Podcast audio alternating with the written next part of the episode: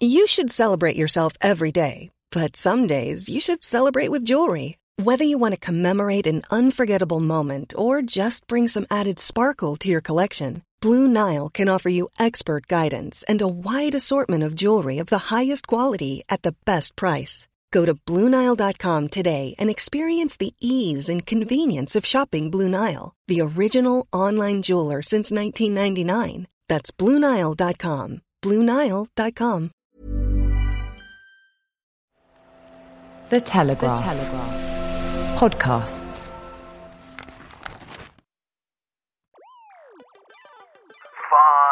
Five. There's a kind of sense that, well, we're in power, we're ahead in the polls, so don't rock the boat. Four. And what is the meaning of the word stagflation? Sounds like a furniture range to me. Three. When people say we're heading for a winter of discontent, they don't remember the winter of discontent. It was far, far worse than what we're facing. Actually, I don't think it's fair that I raise the blood pressure of Telegraph readers and Planet Normal listeners. I like to think I act as a kind of, you know, a calmative. A soothing balm. One. We have liftoff. Welcome once again to Planet Normal, the Telegraph podcast with Allison Pearson Hello? and me, Liam Halligan. Well, co pilot Pearson is back from her holidays, dear listeners. And how? The Planet Normal Queen hasn't just topped up her tan, she's topped up the blood pressure of countless Telegraph readers, unleashing a column in today's paper and online bemoaning where is the real Boris Johnson? The Prime Minister told the party faithful in Manchester he wants Britain to become a high wage, high skilled, high productivity economy. Fair enough. But there's widespread concern the tax burden's now at its highest level since World War II, with the state set to get bigger still as yet more tax rises come in. This feels like the least conservative conservative government of all time, bemoans La Pearson. what the hell are they going to do now? Is my almost daily lament. Allison, now I know you're feeling a bit snuffly, a bit under the weather, hmm. but your anger at Boris, I think it's fair to say, it's about a lot more than back from holiday blues. I have got this thing. I think I've got this world's worst cold, Halligan. But it's not COVID. it's not COVID. You need a t-shirt. It's not COVID. It's not COVID. If I start sounding a bit Fenella Fielding, everyone will have to forgive me. Actually, I don't think it's fair that I raise the blood pressure of Telegraph readers and Planet Normal listeners. I like to think I act as a kind of calmative. a soothing balm. You know, I'm not angry. First of all, we should say that you've actually been in these conference places, haven't you? Draining the mini bars dry, li- living off curled up cheese sandwiches and standing on your GB News podium, looking all fancy pants, interviewing all these posh. Can I just say, our GB News podium was much, much bigger than Sky's podium, and that's what counts. That's what counts. It was taller, wider, bigger. We know Halligan's podium is the biggest of them all. It's wrong to say I'm angry. I'm, you know, in that famous teacher word, I'm I'm disappointed really. I, I feel massively alienated from the political class of all sorts. It's not just the conservatives. I do think that we've lived through this extraordinary time when many of our political representatives have been absolutely useless, to be honest. And week after week on Planet Normal, we talk, don't we, Liam, about all the various ghastly goings on and, and to watch them cavorting and backslapping bonhomie at these conferences and you think you know have you got any idea what's been going on out here? You know i feel that there's this vast gap between our political classes and the ordinary men women and children of england who are struggling to deal with the fallout from the last 18 months. But we should talk shouldn't we about the boris speech liam? What did you think? Well, I agree with you, Allison. I think there's a big gap between Planet Normal, where we reside, and the rest of the country, right across the UK, and Planet Zog, where our political class seems to spend its time. I mean, Keir Starmer in Brighton barely mentioned the fuel crisis. It was all about internal party hmm. warfare. And as I discussed with the fantastic Claire Fox last week, and Yeah. shouldn't we thank her for standing in so beautifully for you? No, no, Halligan, I'm not sure. I've told you what we're looking for in my substitutes is competence, not actual talent. I think Baroness Fox might be a bit good, actually. So, no, carry on. Please carry on. She was pretty damn good. She was As you said to me when I took it, you still got the gig, okay? Just. Just. but it felt the same in Manchester, where Mm. you had a sort of political media class that was, you know, as you say, drinking and eating to beat the band, doing karaoke. Mm. There's a few sort of light fringes about this, that, and the other. Meanwhile, the rest of the country can't get fuel, absolutely hamstrung by insulate Britain nutters nailing their fingers and toes to the motorway. This growing cost of living crisis, which really is serious. I personally think the Tories should have retained the £20 uplift to universal credit. And I know you agree with that from your column. Yeah. And we're two, you know, pretty dyed in the wool, small state people, aren't we, really? Mm. Interestingly, Iain Duncan Smith, the former Conservative leader, told GB News in an interview that he thinks that they should have kept the £20 uplift, given that we've got inflation at 3 or 4%, and for 6 million families that get universal credit, for many of those, they're vulnerable. They're on low incomes, even though they're at work. It's just that their wages are very, very low. That's why the state has to subsidise their wages. And Boris Johnson gave a kind of very uplifting, boosterish speech, but I think it was a speech that didn't really connect with reality. It certainly connected with people in the hall, though the mm. poll was very, very small. Maybe that's because they're worried not that many party members would show up, given the cost of attending these conferences. And it did the trick within the party. And he's clearly a prime minister who is unassailable, not just because the leader of the opposition is not really making that much headway, though I do think Starmer made more headway than lots of people give him credit for, but also because the party as a whole, even though lots of them are concerned about things that are going on as you are, like the sort of huge incursion of the state, like the loss of lots of freedoms, there's a kind of sense that, well, we're in power, we're ahead in the polls, so don't rock the boats. And that's my overwhelming feeling coming back from Manchester. There was a sense not of competence, but of control, of discipline, of trying to hold it together because down the track there are serious issues coming, there are serious issues afoot. And I don't think Boris Johnson reflected any of that in his speech. And I think an awful lot of the public, to the extent that they take notice, will think that for all his rhetoric, for all his obvious oratory skill, for all his undoubted showmanship, he sounds a bit out of touch.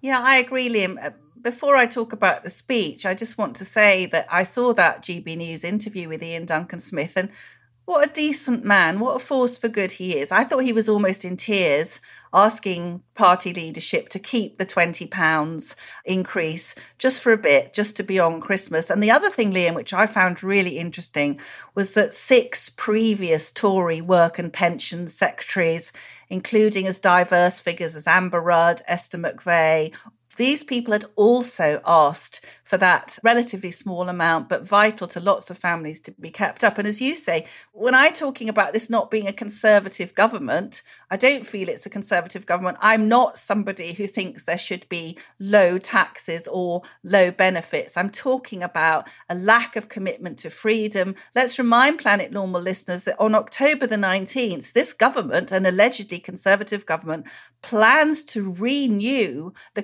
coronavirus legislation. Okay.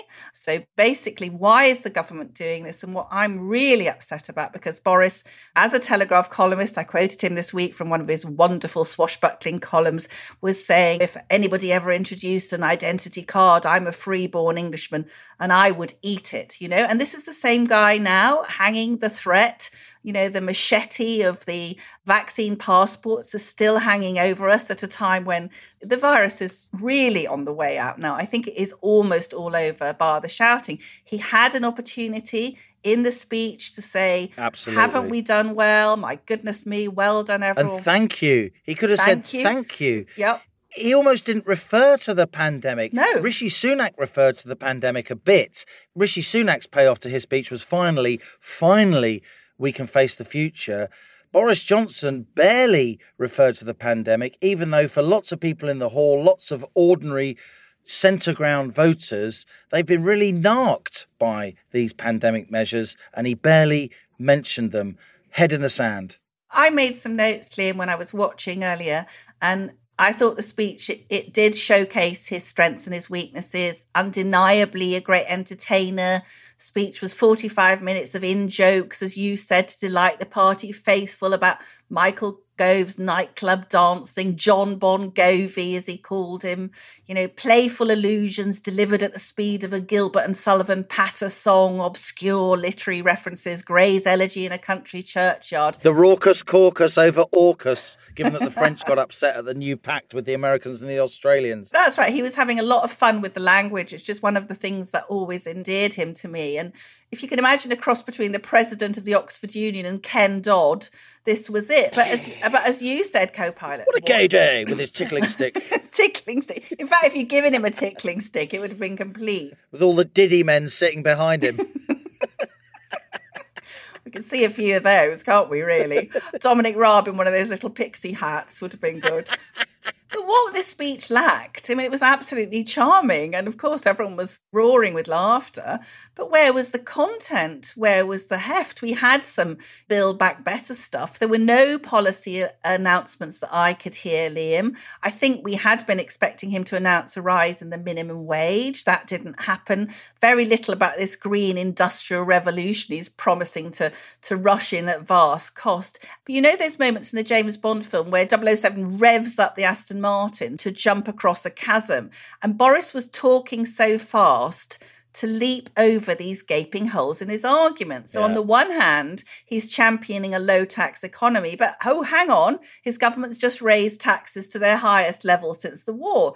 That makes absolutely no sense. Uh, what I thought, Liam, overwhelmingly was this was a speech that was written for another time. So it sounded like a victory speech. It sounded like the speech Boris wanted to give at conference in October 2020 after having routed Jeremy Corbyn, as he called him, the corduroyed cosmonaut sent off into outer space. But this speech came after 18 brutal months of lockdown, of deaths, of school closures, of an epidemic of mental health problems, of bankruptcies. As you say, they're accused to get fuel, accused to see a GP, the threat of no turkey for Christmas. And I think the mood of the nation is apprehensive. Absolutely. And it was though our prime minister was in complete denial about this dire place that the country finds itself in. And I think that future historians will watch this speech and regard it as deeply odd and evasive. Now, we know that comedy is Boris's natural medium, he excels in it, but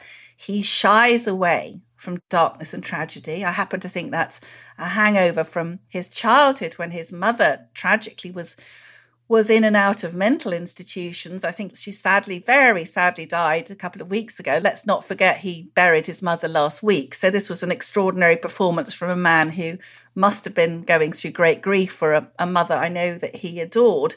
But we as a people have lived through a time of enormous tragedy. And here was our Prime Minister, the man we look to, who simply, to me, does not have the moral seriousness to confront the gravity of the crisis we're facing. I think there's a lot in that, Allison. He is at risk of almost deriding lots of members of the general public. It's all very well playing with words and, you know, lightly poking fun at Michael Gove's throwing shapes in an Aberdeen nightclub, but a lot of families have just lost a major part of their income, albeit income given to them by the state. This is the biggest overnight reduction in benefits in our history. China has been assailing Taiwanese airspace with military planes over the last week. Oil has just gone above $80 a barrel. The UK economy has stalled, the official data shows, and the survey data is even worse because of these supply chain crunches. Now, we are generally optimistic people. We generally support our leaders, our politicians being upbeat and not being down in the dumps. We don't do doom porn, do we? Doom No. porn. We don't do that. But you have to be realistic. And I think there was a real detachment. That's why I called it Planet Zog. I could hardly believe that I'm saying this, but even the Labour conference, with all its psychotic intra faction rivalries that Labour does so well, so Yeah. much better than everyone else, there was more realism, I thought, in Keir Starmer's speech. at least he did talk about the fuel crisis. At least he did talk about people suffering economically. At least he did talk about the coming cost of living crisis. I must say, I think it was Planet Normal who first coined the phrase in this iteration for this generation, Winter of Discontent. We did that a long time ago, Allison, you and I, and we both wrote about it. We're closer now than we were, and yet Boris Johnson's he, he wasn't preparing the ground at all with the general population for these difficulties that we face. He thought he could get away with a bit of after dinner ribald humour and then the plebs can go back to their constituencies. Yes, it's, it's, not enough just to shout otter. I mean, otter is a funny word, but you know, and it was build back beavers, which I think has uh, has come from the third Mrs. Johnson. Quite honestly, there was quite a lot of wildlife references. Halligan, I want to ask you now, with that great economics brain. Okay, I've, I've written down some questions because I'm really interested. One reason I voted for Brexit was because I felt strongly that people from, particularly from Eastern European countries, builders and so on, were coming here and were undercutting our chaps, our, our men and women. And, you know, we were a low wage economy. Actually, I'm close to one family where the dad is a plasterer and, you know, he was absolutely on his uppers because there were people from Poland and Lithuania were undercutting him. He wasn't able to even pay the mortgage. So I was all for that. All right. So Brexit, in theory, correct me if I'm wrong, was going to take low wage workers out of the economy. And the plan now that Boris is saying takes guts is to replace the low wage workers with higher paid British workers moving from a low wage, low skills model to a high wage, high skills model. Now, that sounds great, but what happens now, Liam, if we have high wages and low growth and low productivity? And what is the meaning of the word stagflation? Sounds like a furniture range to me. Go on. Yeah, stagflation is when you get an inflatable moose and cavort with it across the moorland. I knew, I knew you'd explain. That's enough about your private life, co-pilot. Go on.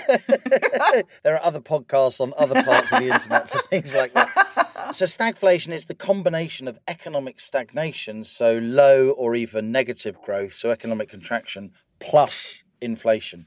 Because inflation can be characterized in periods of high growth when the economy is running really, really hot, but you can also have inflation when the economy is going very slowly or even contracting. And the so called misery index, the combination of unemployment and inflation, is particularly high in a stagflationary environment. And we had stagflation in the early 70s and again in the early 80s. And they were dark economic times and times of real political ferment and turbulence because of that economic stagflation.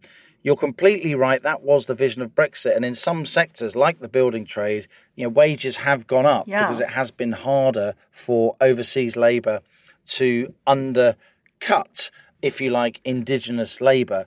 But the, the danger is that we've got this million vacancies in the UK or more, but there's what you call occupational and geographical mismatch often between workers that haven't got work, workers who are unemployed already. There's about uh, five uh, percent of the workforce, plus the one and a half million people who are on furlough, some of whom may not get their jobs back. Furlough ended a week or so ago. We don't know how many furloughed workers retained their jobs and how many have been made unemployed. But the big point here, Allison, is that a lot of the vacancies are in occupations or in parts of the country where the labour isn't or the skills aren't. That's the point. It's not a case of just saying, oh, there's this many unemployed people, there's this many vacancies, it will all be fine. And the danger we're in now is that if you have inflation caused by supply chain crunches, and if you have wages rising because of labour shortage, that doesn't mean that productivity goes up. It just means that inflation goes up, and the people that haven't got the wage rises, so people often outside the public sector, outside of trade unions, or in frankly lower paid jobs in hospitality, care, and so on, they are going to suffer even more because overall inflation will go up and they won't even have the wage rises that other people are getting. So they will be hit with a double whammy no wage rise and also a much higher cost of living. And you're now seeing financial markets responding to Britain's rising supply chain crunch, which Brexit's made it worse in some sectors, but obviously there are supply chain crunches around the world. But you're seeing now the financial markets pricing in interest rate rises earlier. I mean, this time last month, most people, not me, but most economists thought the first interest rate rise would be in the middle of 2023. Now people are talking about maybe by the end of this year or certainly early next year because that's what the weight of money in the financial markets is now betting on. So we're now seeing sterling falling, the pound falling a bit. That brings inflation with it because imports become more expensive. It becomes a self fulfilling prophecy. And I don't think any of this has troubled the Prime Minister's tiny, pretty little head. And this is, he has to address these issues. He has to talk about these issues, or he's not going to look like a credible leader when the going gets really tough. You know, we've been living in a kind of quantitative easing fueled jacuzzi of cash over the last year, 18 months. It's been difficult for the Prime Minister, but there hasn't been massive economic issues because the state has been there. But that can't last forever. And if we do go into a much, much more difficult economic period where people are losing their jobs, where the cost of living really does rise, and you get four, five, six percent inflation now. You're seeing that expressed in financial markets. Numbers that just a couple of months ago would have sounded ridiculously alarmist.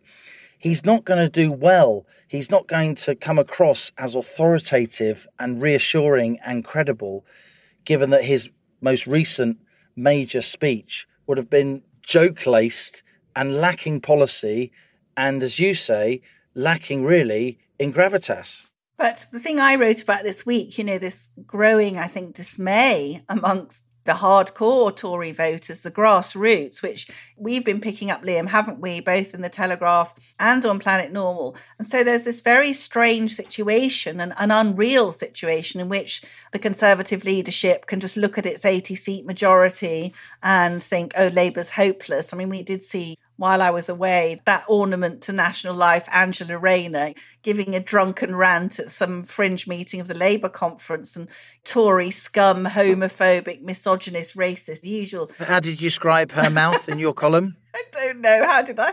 Well, I, I used the word gobby. I can't remember. What did I say? Effluent or something. The the gob of effluent. Oh my God. I mean, how could that woman ever be represented on the national stage? It's a joke. So, yes, this has given the Conservatives, hasn't it, a sort of sense of superiority. And I think when we spoke, when you were in Manchester this week, you used the word complacency, didn't you? Yeah. You, you thought they were utterly complacent with no idea of these vast economic problems trundling towards them like the lorry in the duel. So yeah, I think that I felt a kind of quite a longing for a sort of sense of of seriousness and caring. And I didn't get that. I mean, I enjoyed Boris's speech in the way, as you say, that you'd enjoy a lovely after dinner speech, but it didn't make me feel confident for the next few months. Before we stop this part of the conversation, Allison, we should just mention two things. Firstly, the fact that even though the British Medical Association attacked you for attacking them and some doctors, you've been cleared by IPSO, which is the regulatory body. So the complaint that they made has been found to be entirely, well, unfounded. Yes. Well, you know, it's upset me, Liam. I mean, I'm not really one of those sort of jackbooted journalists. I'm not, haven't got a strong hide, really. I wish I did. And it's not very nice when people accuse you of inaccurate reporting. And what we've been doing here on Planet Normal, what I've been doing in, in my Telegraph column, and what's been happening throughout the Telegraph and on the letters pages is this absolute flood of accounts from people, men and women, about terrible times trying to get hold of a GP. And I'm afraid I've concluded that the medical authorities would like to suppress any discussion of these shortcomings. They basically just want people to go away and die quietly. And you know me, Liam, I'm tenacious little pit pony. I'm not going to put up with that because if I see injustice or misery or suffering, I am going to speak out. I think that we were very pleased that IPSO, which is the press regulator, found that their complaints were not, and I was entitled to comment. And the doctor's complaint was, as you see, they'll just make a blanket statement like, oh, GPs are fully open, which a lot of our listeners would dispute. But then when I say something, it's called anecdotes. Allison's using anecdotes. I don't think they're anecdotes, I think they're absolutely valid and powerful stories. And stories that come directly from your readers and from Planet Normal listeners. Unbelievable. Well, it was Nick Stokes. Do you remember when Joy Stokes died tragically, having been unable to get a scan, and then they discovered she was riddled with cancer? It's stories like that which keep us thinking that we've got to fight. We have seen this week, Boris has did in his speech the usual genuflection to our marvellous NHS, and you think, have you got any bloody clue? But Sajid Javid showed a bit of promise this week. I think he is going to say that they've got to sort of reform to earn this vast amount of, what is it, 36 billion or something that they've just chucked at them. But he has hired this guy called General Sir Gordon Messenger to sort out NHS waste. And I think General Sir Gordon was a Marine. So if anyone can go in and bang heads. But yeah, it was a relief to be cleared, although not that I ever felt guilty. But it, it's not nice when you have these big professional bodies ganging up to silence you. So you got some news from George. George being, of course, our senior source within NHS England with full access to internal data. We don't disclose his or her identity, but we're confident of the authenticity of George's statistics, and that's why you report them. And I know Planet Normal listeners really appreciate the fantastic bulletins from the, within NHS England that George brings us. Can we just sit and savour for one second the fact that on the 15th of September, SAGE, that's the Scientific Advisory Group, warned that we could see 7,000 hospitalizations a day next month. That's now. Are there 7,000 hospitalizations a day? No, there aren't. So, so how many are there? How many are there? Well, there were 600 admissions yesterday, says George, but at the same time, 550 COVID patients were discharged. So the net increase in occupied beds over the previous day was actually less than 100, not 7,000 as predicted by the how would you how would you describe the quality of the predictions of Professor Neil Ferguson? And if you and I were making predictions like that, we'd just go and hide hide under our duvet for hundred years, wouldn't we? But they're still out there.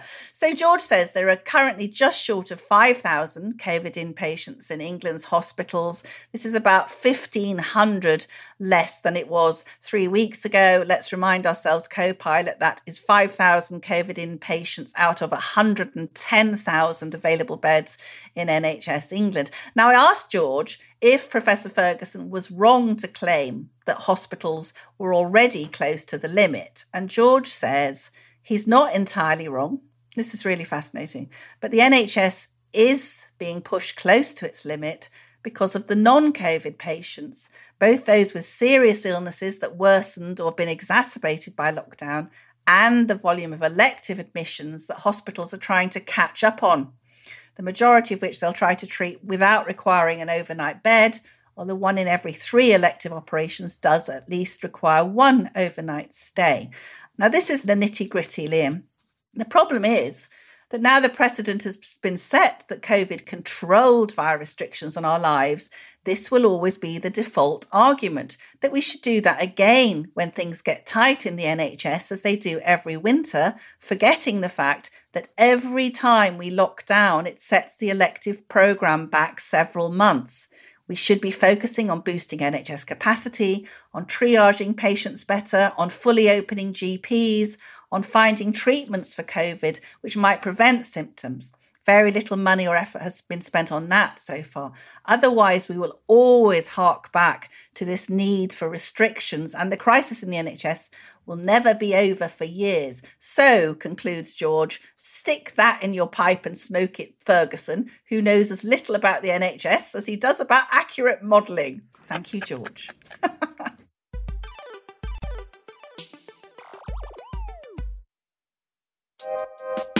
Nigel Farage. This is the most commonest thing done by any government in my lifetime in this country. Lionel Shriver. Which is worse, Biden's not being in control and Biden being in control? Charles Moore. I think if people in general feel that their traditions, culture, history, values, etc., are under assault, they are basically right. My name is Stephen Edginton, and if you're enjoying this podcast, you might like Off Script, a new series from The Telegraph. Provocative conversations with provocative individuals. Each episode, I sit down with a world leading commentator to unpick the ongoing culture wars. Unfiltered, unscripted, and full of free speech. Be sure to listen to Offscript in the same place you're listening to this, and make sure to follow so you don't miss an episode.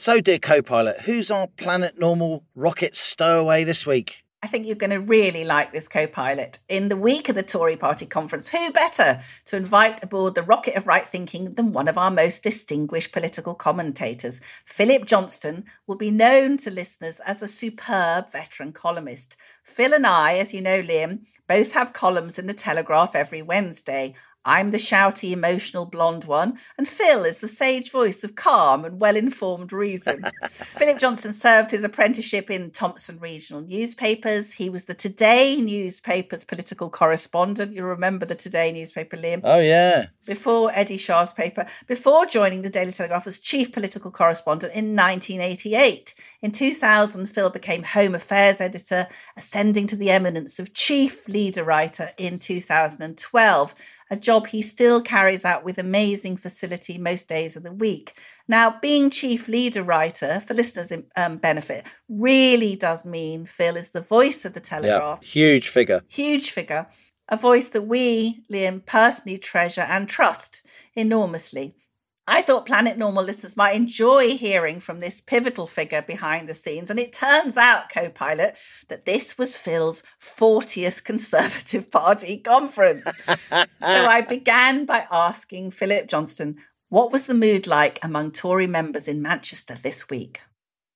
Well, among the members here, remarkably upbeat. I wouldn't say complacent, that would be unfair, but extraordinarily positive they've seen the Labour Party conference really go nowhere. I mean, it's quite odd arriving here, as I've done at many Conservative conferences over the years, because you're usually greeted by a phalanx of lefties and unions waving banners and shouting Tories out. There's nothing, absolutely nothing. There's a chap dressed as a pig and a few people handing out leaflets and that's it. I mean, it's like the laws of politics have been suspended with Boris. You know, all these things are going on. We've had 18 months where the country's been virtually shut down and martial law decreed.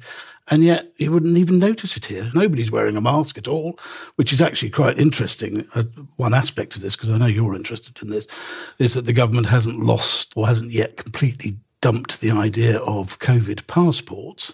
But you don't need one to get in here. And, you know, I'll tell you something, it was busier in the Midland Hotel last night than it would be in any nightclub. yes. Well, also, particularly the constituency attending will tend to be falling into the older age group, which may be more at risk from the virus, isn't it, Phil, than your. More at risk. Yes, more at risk, but also vaccinated. Yes. Almost certainly double. And actually, there's a lot of young people here, a lot more younger people than used to be the case. I mean, it's changed certainly over the 40 years I've been doing it. But uh, the last 20 years, Blair's Great Revolution really changed a lot. And it's more corporate and PR oriented than it ever used to be. I mean, I just think you need probably, I think the model has had its day, to be honest. It's interesting you say about the mood there because we are both Telegraph columnists and we hear a lot from ordinary Conservative voters, our readers. I don't know about you, Phil, but I've been picking up on a lot of anger and disillusion about the direction the government has taken, particularly its more authoritarian lockdown measures and, as you say, this looming threat of vaccine passports. Do you think the high poll lead the government continues to enjoy could perhaps be a bit misleading and should the Tories be thinking a bit more about freedom, which is what they're supposed to stand for? They should. Is it misleading? Possibly. Um, I think our readers are certainly more angry than the membership here or the people here. It's a different type of membership now. Once upon a time, they were basically voters who were part of the Conservative local association on for social reasons as much as anything else. Now most of them are potentially career politicos, people who want to be special advisors, people who want to be councillors, people who eventually want to be MPs.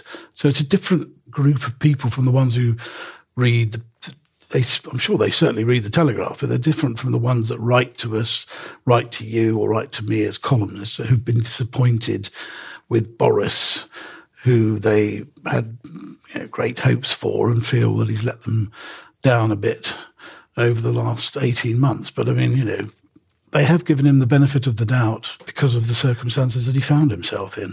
Um, I know some people don't, and personally, I think he could have made some different decisions. But it seems to me that the majority of the country still thinks that with the hand that he was dealt, he um, played a reasonably good game. Drawing on your long experience, is this the least conservative conservative government we've ever had? Well, since the first one I covered was Thatcher, yes. Yes. but I was talking to somebody earlier on today who said that this government reminded him of the Heath government. Uh, interventionist, tinkering around at the edges, likening Rishi Sunak to Tony Barber. It is one of the um, more remarkable aspects of this that what I'd anticipated to be quite economic hit that the country would be taking, particularly on the jobs front, hasn't actually materialised. You know, we've got more vacancies than ever, and as the furlough unravels, there will be some problems for some people, which is why Sunak has announced this sort of interim help. But otherwise, the sort of two million unemployed plus that quite a lot of us thought would happen hasn't happened. No, it hasn't. The Heath comparison does make me wonder whether, slightly mischievously, we've we've seen Liz Truss's blow dry getting more and more Maggie-like as the weeks go by. So might we see um, a Boris Heath-like regime give way to a Truss?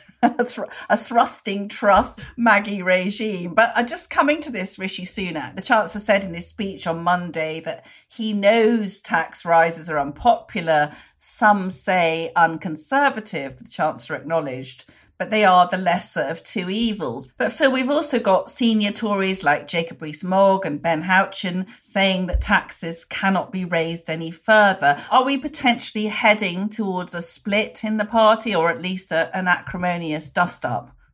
If they carry on doing it, but I suspect they won't. I mean, I think this will probably be it, and the, the national insurance increase is obviously going to be trotted out as paying for the NHS, and that's uh, how it'll be explained to a country that has been told to worship the NHS. So, from that point of view, I suppose he's got quite a lot of leeway. I mean, I think Boris's view will be this is it, we're not going to do any more, and with a bit of luck, and he has a lot of luck, let's face it, by the time we get to the next election, he might be in a position to cut them again and put Labour in a seriously difficult position. In a few years' time, if people say, well, actually, I see what's in it for me, is what will win him the next election. You wrote two really good columns recently, Phil, about the neglect of our energy security, saying that if Boris's famed luck runs out, this winter could be worse than lockdown. Do you think we might be heading for a winter of discontent? I mean, empty shelves and a lot of angry motorists. Yeah, the energy security was more to do with the um, power rather than fuel. Fuel, I think, is is temporary and can be um, plugged with probably just a, I mean, Grant Shapps thinks just the recruitment of a few thousand drivers. doesn't think they need 60,000. And he, I think to some extent the government's right. This is something that the haulage companies should have been doing years ago. They should have been investing in proper facilities for the drivers. They shouldn't just relied upon you know, an easy source of cheap labour from the continent. So the average age of people in the business is 55. A lot of people have left it. They've got a good point there. My point on energy security is that there is a gap between these green ambitions of Boris, which are getting more and more ridiculous, really. He's now down to 2035. You know, soon it'll be next year or whatever that we're going to be entirely uh, dependent upon wind power. So unless you've got something to pick up the base load when there isn't any wind or the renewables don't work properly, and as we've not got any coal and we've decided not to have gas or oil. It's got to be nuclear. And they're all talking about this at the moment. Boris will be talking about it as well. Small modular reactors, which are instead of having the huge, great Dungeness power station, you have these small reactors which you can put in local areas. They try getting planning permission for that. That should be interesting. But you need, we're going to need these and we're going to need them quickly. otherwise there will be this period inevitably where either you have to buy the gas from Russia or get the electricity from France, which we do anyway, uh, who have incidentally 59 nuclear reactors to our seven. Gosh, is that right? I wouldn't really, at this point in our history, want to be dependent on on exactly on, Monsieur, on, the Monsieur, on the French, let alone on Putin. No, you know, between the two, a, a, very peevish Macron or a you know scheming Putin would be pretty bad. I'm not suggesting that the French will do it, but they could just say we're cutting off the interconnector. That's eight percent of our electricity. I mean, that's that's what you get yourself into if you do not um, ensure your self sufficiency as much as possible. Not many countries are self sufficient in energy. I mean, the Americans are because they went for shale. Liam and I were talking about this the week before, and, and other countries have bigger reserves than we do, don't they? Well, we had actually quite considerable shale reserves, but we've decided not to have any of them. I mean, obviously, we're not talking about relying on them entirely, but you could, you know, they should have been an important, maybe a stopgap mix to produce the base load of uh, power while you brought a new generation of nuclear on board. But basically, no politician seems to have focused on this over the years because gas was cheap. So just carry on. Uh, one of the jobs of the state is not just to look to the next election, it's to look to 20 years, 30 years, 50 years. How many times have we bemoaned short termism? I mean, you know, in the NHS, which you've written about so many times, it's just we better not do anything about reforming it because it'll cost us at the next election. I mean, it is just, uh, that's the one thing that really gets over 40 years has really angered and irritated me that the short termism of British political thinking. Yes, I mean, the NHS, you know, I mean, people have been joking, haven't they, that we're a, an NHS with a, a, small country attached. I mean, you wrote another column, I, I recall, where you said that the Boris that you knew would have been calling out the NHS. It wouldn't have just been throwing more money at it while it was unreformed. But that seems to be indeed the case now as the Conservatives style themselves as the party of the NHS. I mean, what hope of improved hospitals and GP appointments if the Tories are just going to uh, require uh, voters to genuflect before a, a patently flawed, you know, behemoth? Well, it's not just the Boris I knew would have called it out. The Boris I knew did. Because one of the curses, of course, of being a prime minister who used to be a columnist is that you can dig out what they said before. so I think I've used a couple of columns recently to point out that he said the opposite of what he's doing now. So when Gordon Brown in 2002 budget announced a huge increase in funding for the NHS, paid for by an increase of 1% on national insurance contributions. Mm. Ring a bell? Mm-hmm. And of course, yeah. the reason that they did that in 2002 is because they'd had a flu epidemic two years earlier, which nearly brought the NHS to its knees. I remember being in their House of Commons at the time, Alan Milburn, I think, was Health Secretary, with him being bayed at by the Tories because patients were being treated in ambulances in the forecourts of hospitals. People were Uh, in corridors and all the rest. All the things that they've locked us down to avoid this time actually happened in 2000. Not that anybody seems to remember, it wasn't that long ago. And as a consequence of that, Labour said, right, we're not going to have that again. So we're going to put a load of money into the NHS and we'll pay for it by increasing national insurance contributions.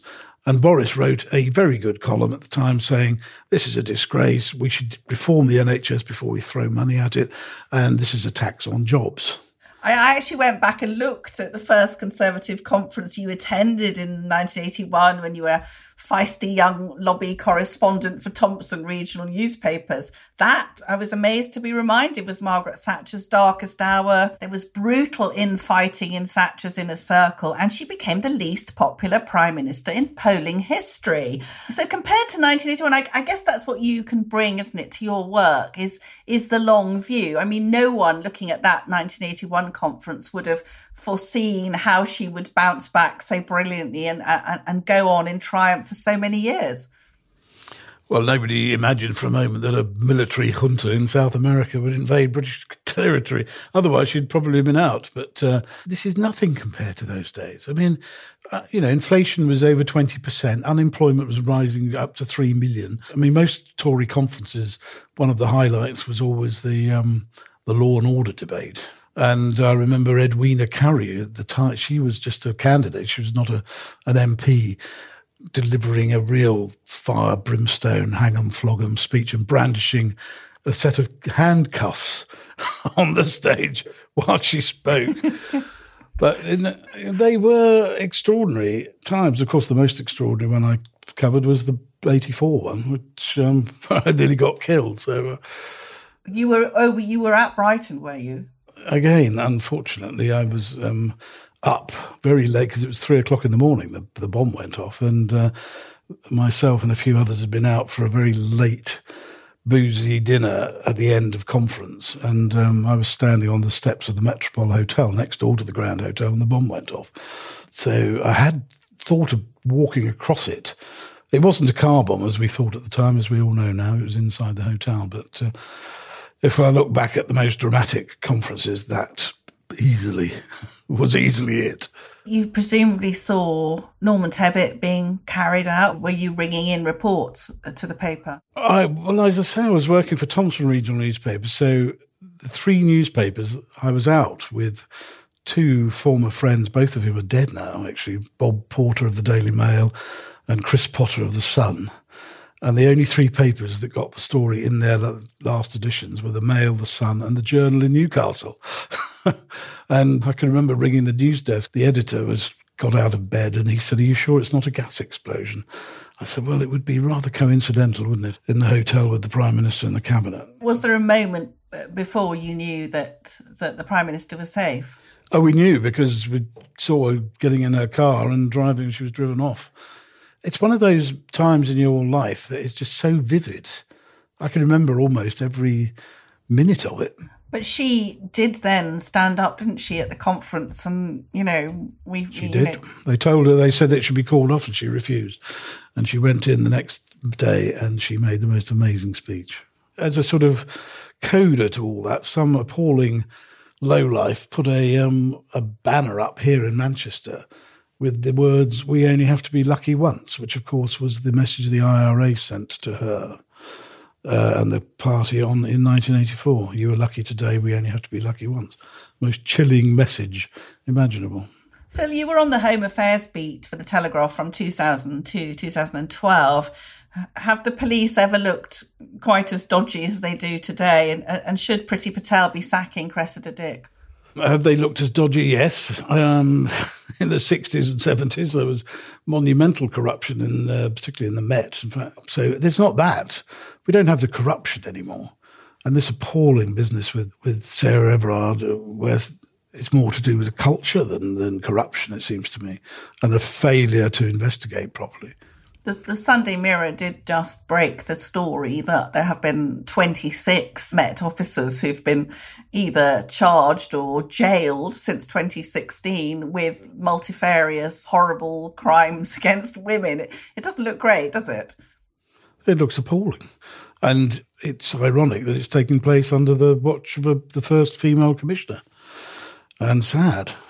But you know, Boris was right the other day when he said, look, you do have to trust the police. You, ca- you cannot be wary of the people who have to enforce law and order.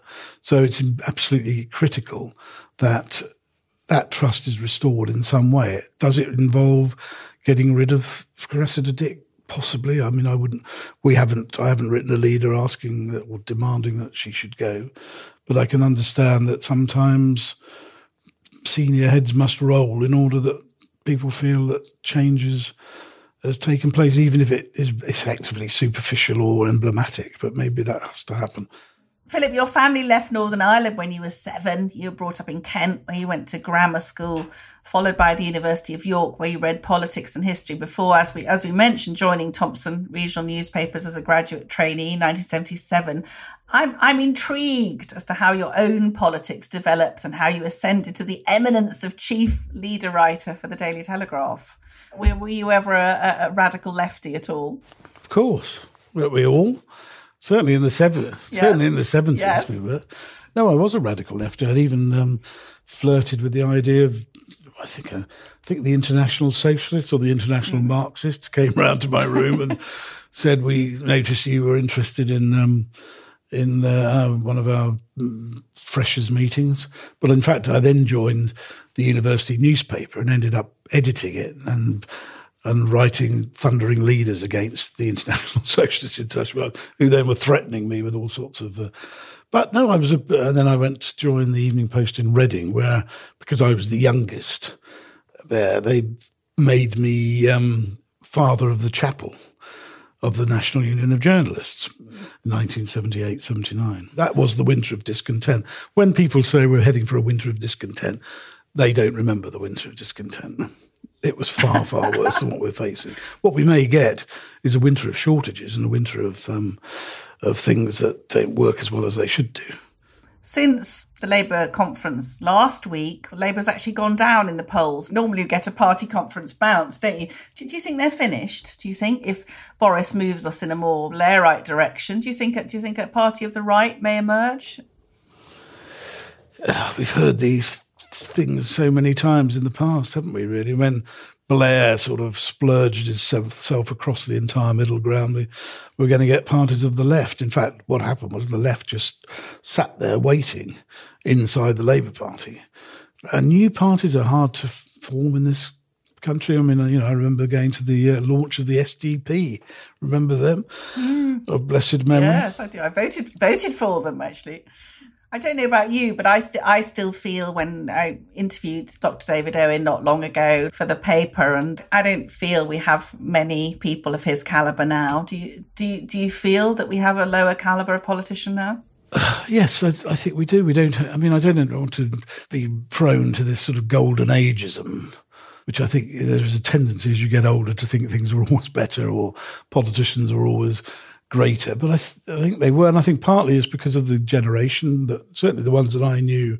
Owen's not of that generation, but when I was very young lobby correspondent, you know, they, these people had fought in the war.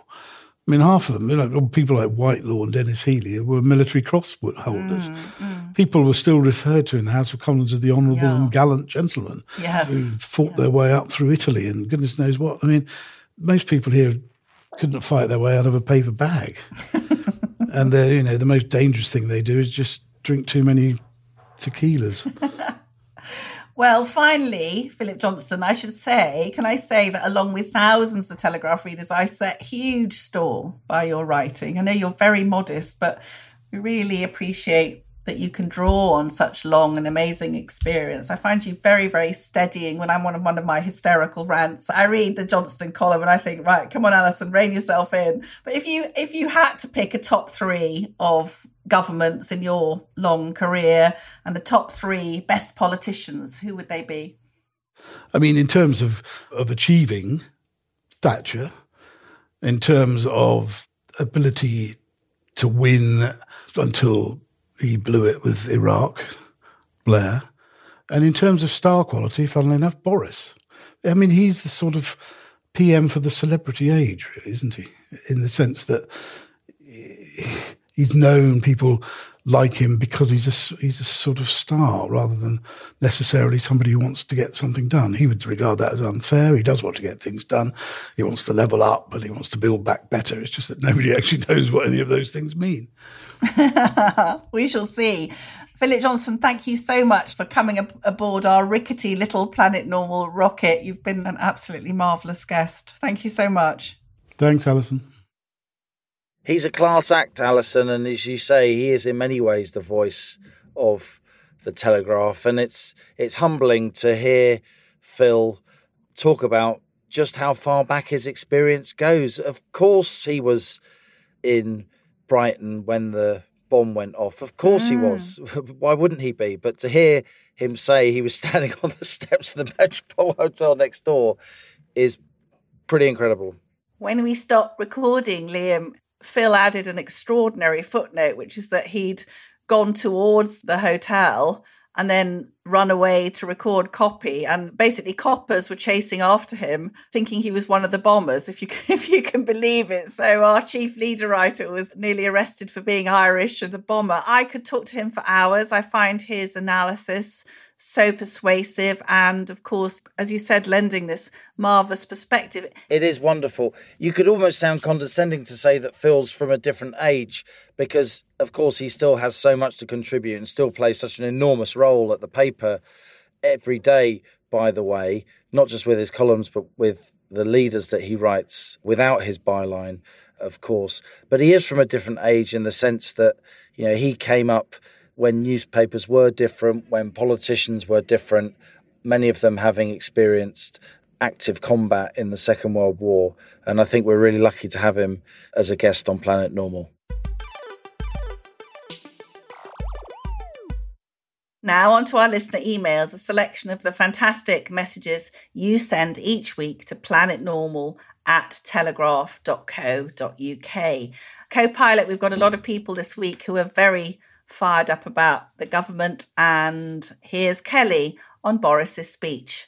An insincere joker on a power trip, leading a cabinet of political pygmies and second raters, backbenchers who say and do nothing and ignore their constituents' views, an opposition surely world class in its uselessness. What did the UK do to deserve this? We used to be a mature democracy. Say what you think, Kelly. This is from Nigel, who's a self declared gammon with exclamation mark, the phrase that's often used to describe men of my age, I guess.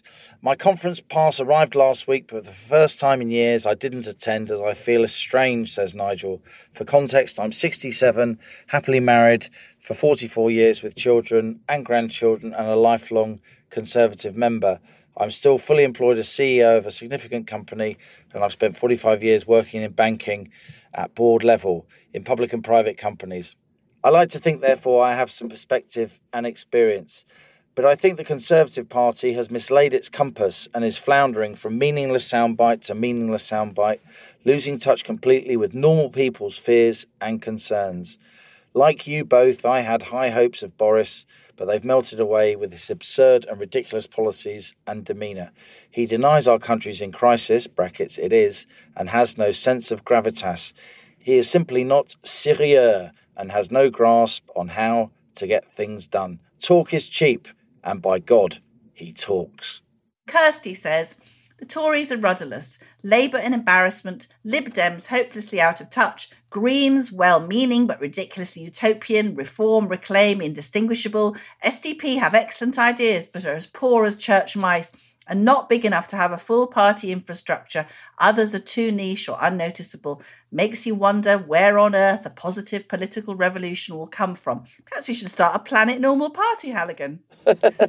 yeah, we'd have a row of uh, who would be leader. Actually, it'd be you. I'd be chancellor. Keith says Princess Nutnuts, who can he be referring to, has encouraged Boris to go native. Woke and green is her mantra, and now it is his. He will ruin the country this way. Ordinary people care about pollution being reduced, but consider this net zero talk is pure madness. Not only that, it gives our enemies, such as France, vast leverage over us because successive governments have failed in their duty to ensure Britain has an adequate home sourced energy supply by outsourcing energy to France and Russia, point that Philip Johnston was just making. This is indeed perilous, as now the French threaten to cut us off over any small dispute. The failure to stamp out wokeism in government, charities, and the public sector is shameful. Any ideology whose intent is to cause division, racism, and hate against the overwhelming majority of the population has no place in the UK. Come on, Boris, wake up. I think, in defence of the Prime Minister Halligan, we should say that he did finally make a stirring defence of Winston Churchill in his conference speech. And from Brian. Sadly, just as surely as Harry has been Meghan, so Boris has been carried. On that bombshell, that's it from Planet Normal for another week as we leave our sanctuary of sweet reason, our flying refuge of reasoned views. Email of the week. It's my turn to pick, and I think it has to go to my gammon friend. That's Nigel. So, Nigel, estranged CEO at a significant company based in London. Send us your postal address, and you will get a Planet Normal mug by return of post. If you enjoy Planet Normal, and we jolly well hope you do, please leave us a rating and review on Apple Podcasts or wherever you listen. It does really help others to find us so the Planet Normal family can grow. And every Thursday morning, Telegraph subscribers can talk to me on the Telegraph website, You Lucky Things. Find the article labelled Planet Normal, leave a comment beneath it, and I'll reply between 11 and 12. It is you, our fantastic Telegraph readers and Planet Normal listeners, who make this podcast. We do learn so much from you, genuinely, actually, this week, getting all the feedback on the different party conferences. So do keep emailing us, and as we speed away from Planet Normal and the madness of Planet Earth comes back into view, thanks as ever to producers Louisa Wells, Isabel Boujard, Elliot Lampitt, and our editor Theodora Louloudis. Stay safe, stay in touch with us and with each other. Until next week, it's goodbye from me. And it's goodbye from him.